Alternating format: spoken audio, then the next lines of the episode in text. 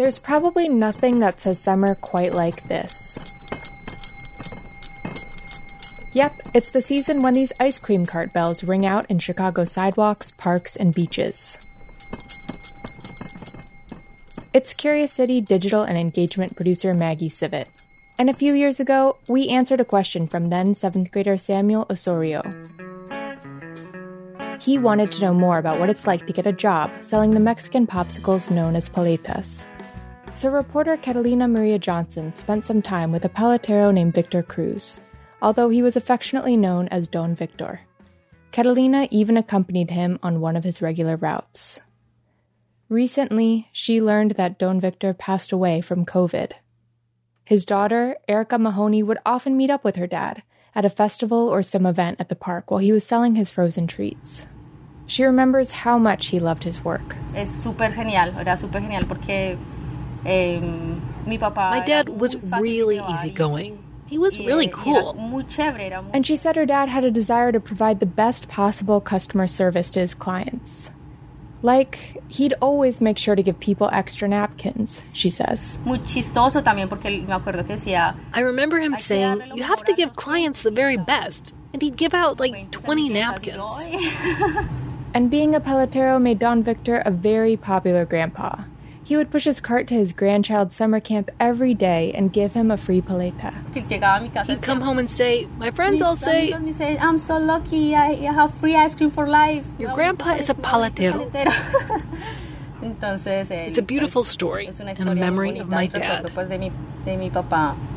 So today, we're going to revisit our story about the time spent with Don Victor and the lessons he shared about what it takes to be a successful paletero. That's coming up.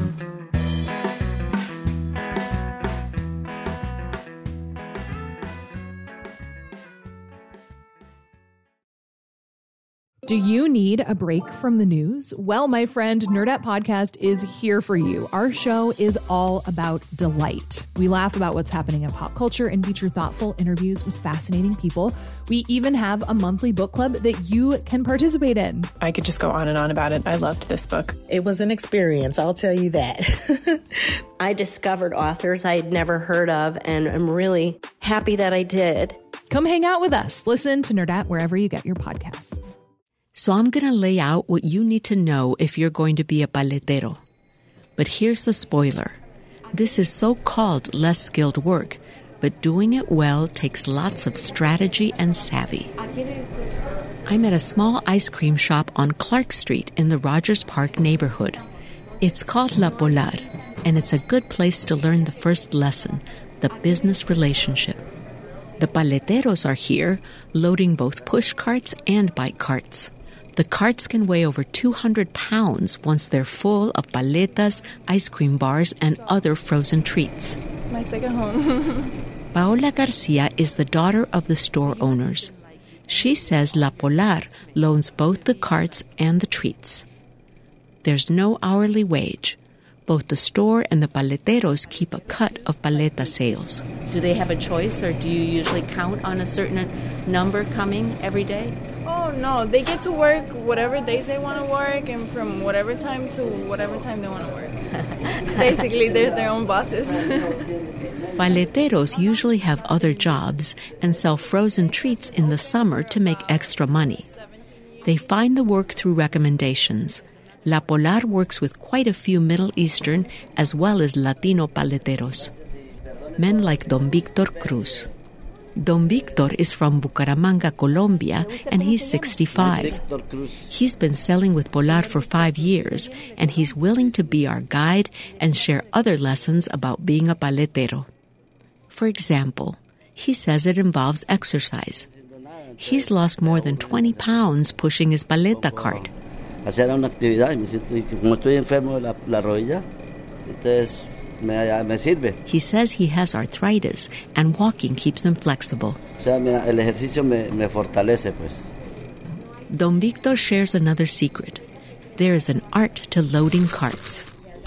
You have to choose just the right number of popular flavors, like coco, nuez, and mango, coconut, pecan, and mango. And you have to organize the cart to find flavors quickly. People don't want to wait too long. Porque en esta cajita llevo los que son más delicados. Another trick. He says to be careful with delicate treats. You don't want them smushed. The carts use dry ice, so if you're not careful, you can burn your hands and arms.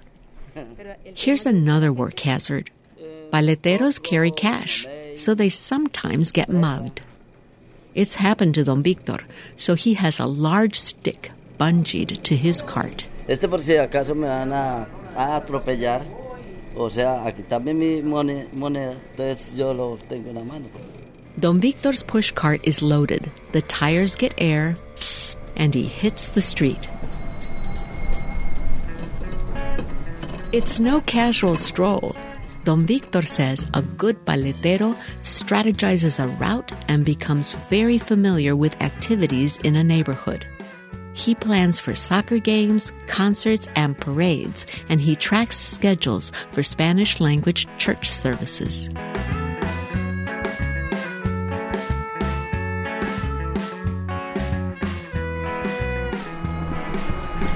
Ahí en la iglesia que tiene la fiesta.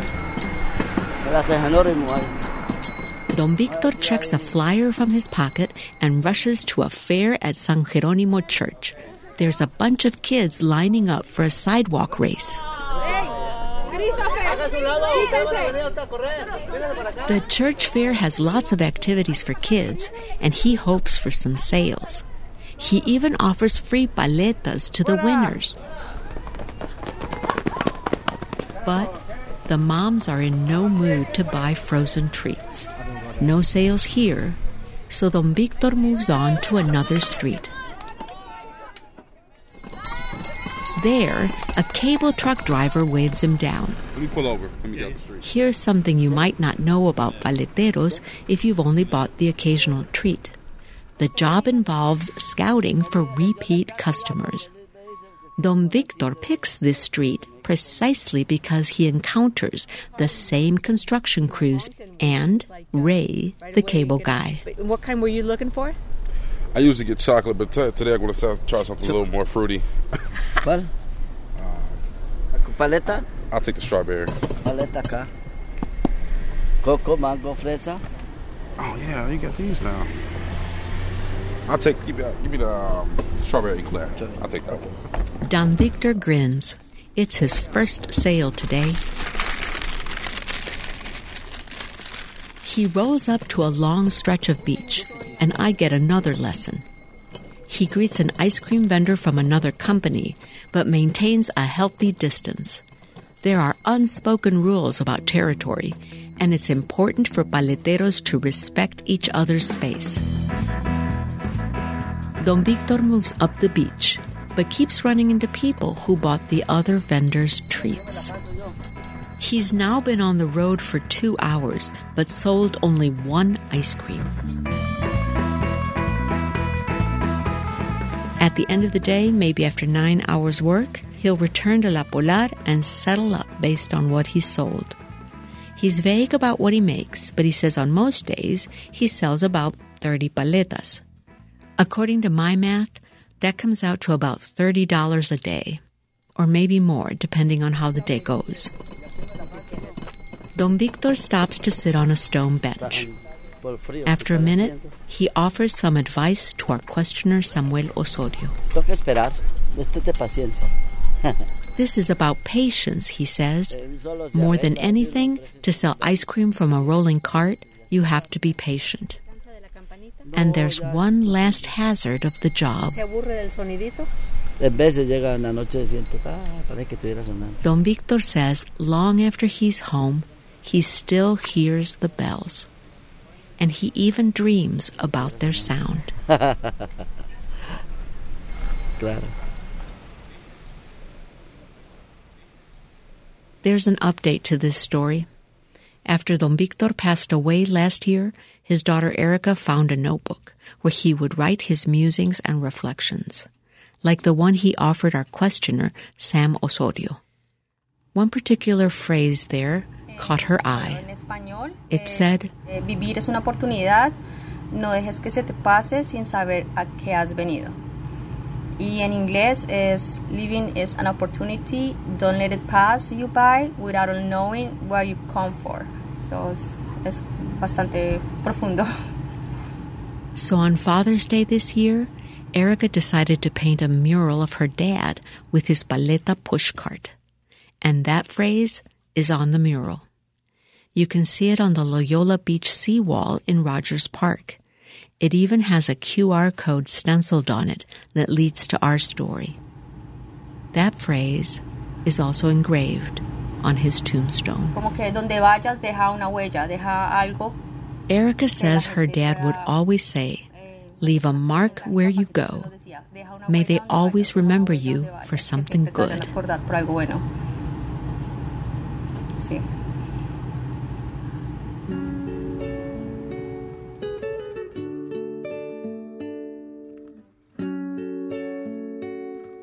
Erica's family's loss due to COVID is sadly all too common in the Latino community. According to a recent Pew Research Center report looking at the personal impact COVID has had on Latinos in the US, more than half say they either know someone who has been hospitalized or died from the coronavirus. That same report says that nearly half of Latinos say that someone in their household has lost a job or taken a pay cut. And we learned that Paleteria Oso Polar, where Don Victor rented his pushcart, closed its doors during the pandemic.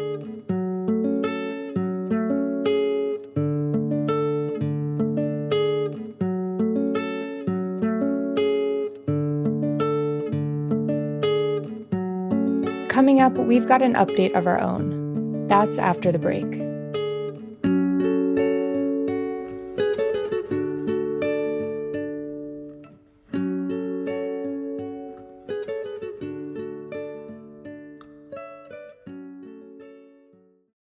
Do you need a break from the news? Well, my friend, Nerdette Podcast is here for you. Our show is all about delight. We laugh about what's happening in pop culture and feature thoughtful interviews with fascinating people.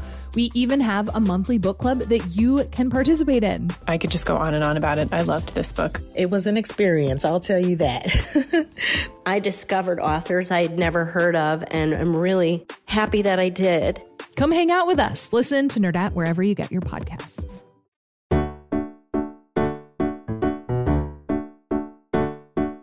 Hey, it's Curious City editor Alexandra Salomon. And if you listen to this podcast, then there's no doubt you are familiar with this voice. Welcome, everybody, to the apocalypse. Woo! Um, this may be my last event and yours for a while, but let's have fun. Yep, that's Curious City reporter Monica Eng. And we have some news about Monica. Monica is headed off to do some new things. You'll still hear from her in some upcoming episodes, but this is her last official week with us. And so we wanted to just take a few minutes to say thanks and to remember all of the amazing work she's done. Hey, Monica. It's Shawn Allee, your former editor and your former supervisor at the Curious City team. Hey, this is Curious City digital and engagement producer Maggie Sivit. Hey, Monica. It's Joe DeCeault. This is WBEZ's Jason Mark, and pretty soon I'm going to be moving over from Reset to join the Curious City team without Monica? What? Hey, Monica. It's Kat. Hey, Monica. This is John Facile. Hey, Monica. It's Mark Filipino, the former Curious City intern. Hey, this is Sophia, and I'm Curious City's multimedia intern.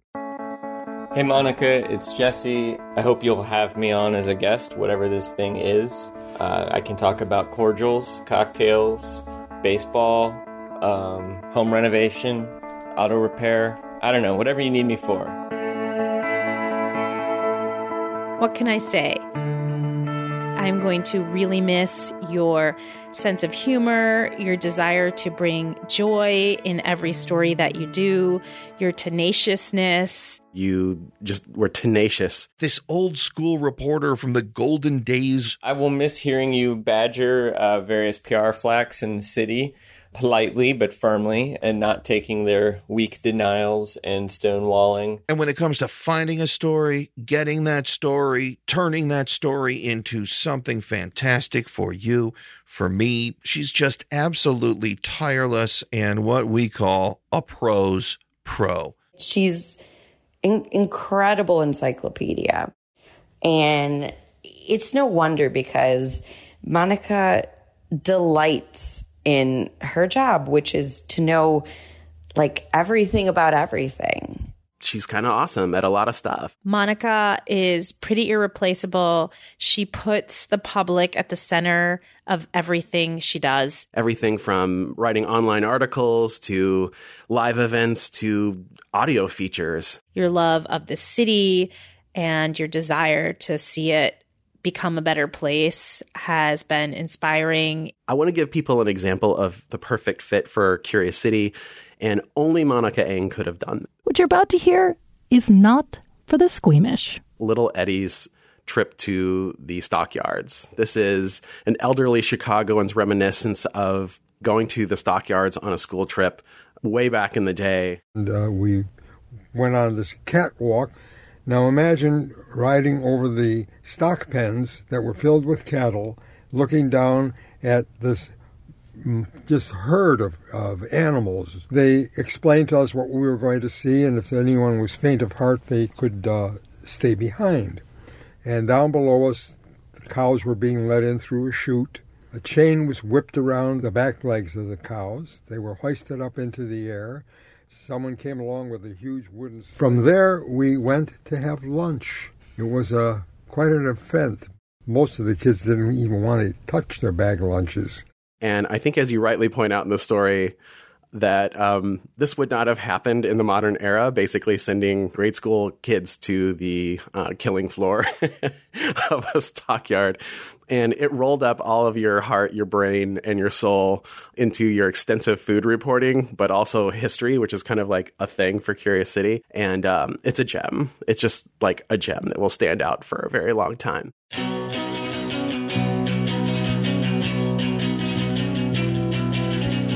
Wow, it's been such a journey. I mean, we were first paired together when WBEZ was just getting its feet wet in podcasting, and you were doing your incredible food show, Chewing the Fat, which, by the way, is still out there, and it's now called Chewing.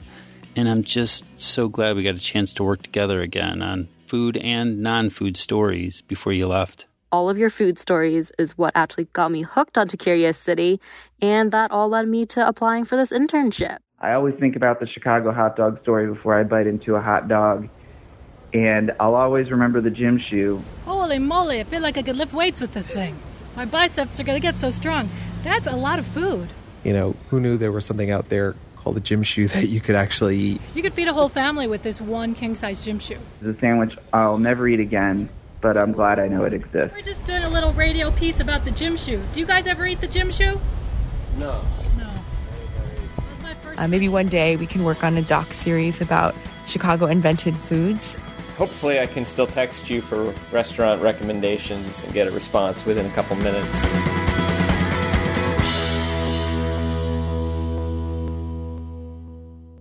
I have so many favorite memories with you, but here are some that stick out. The time we were reporting the Who's Your Chinaman story and Diane Shapiro lifted her leg above her head in the middle of our interview uh, waking up at the crack of dawn to have breakfast with Polish senior citizens.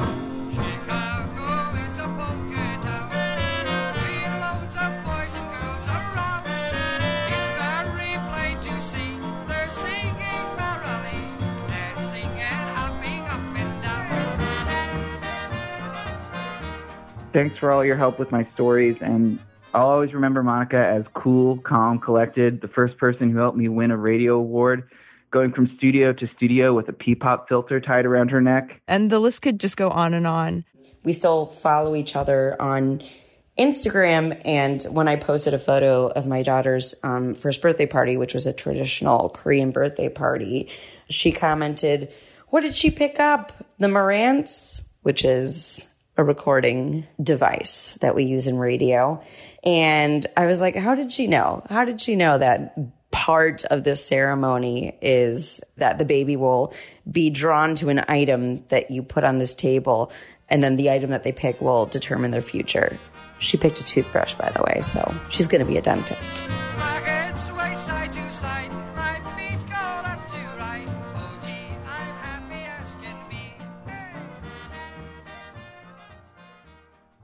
Monica, we are going to miss you so much. You are an amazing reporter, advocate, and all around wonderful human being. So I'm really glad that I got to meet you before you leave, and good luck with everything that comes next. I wish Monica all the luck on her future endeavors, and whoever gets her is going to be incredibly lucky. Seriously, best of luck on your next adventure. Good luck. Take care.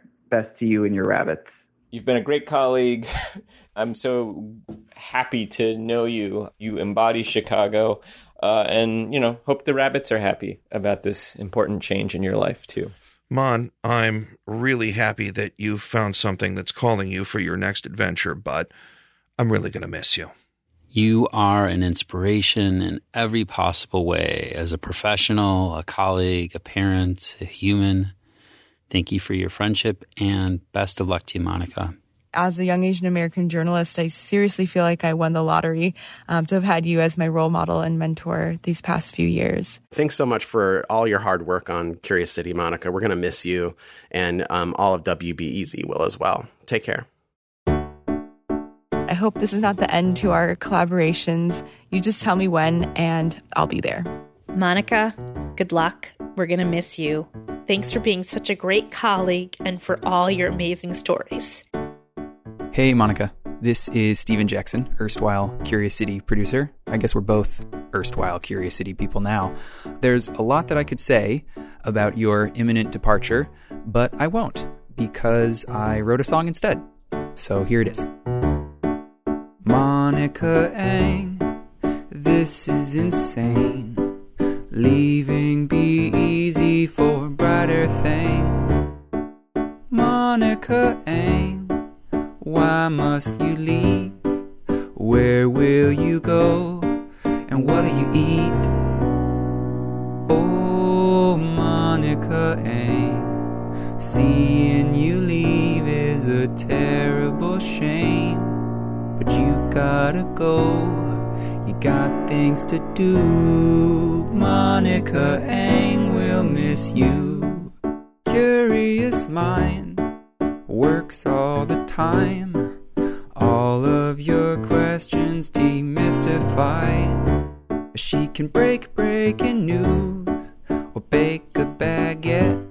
There's nothing she can't do that we have seen yet. Oh, Monica Eng, seeing you leave is a terrible shame, gotta go you got things to do. Monica Eng will miss you. Monica Eng will miss you.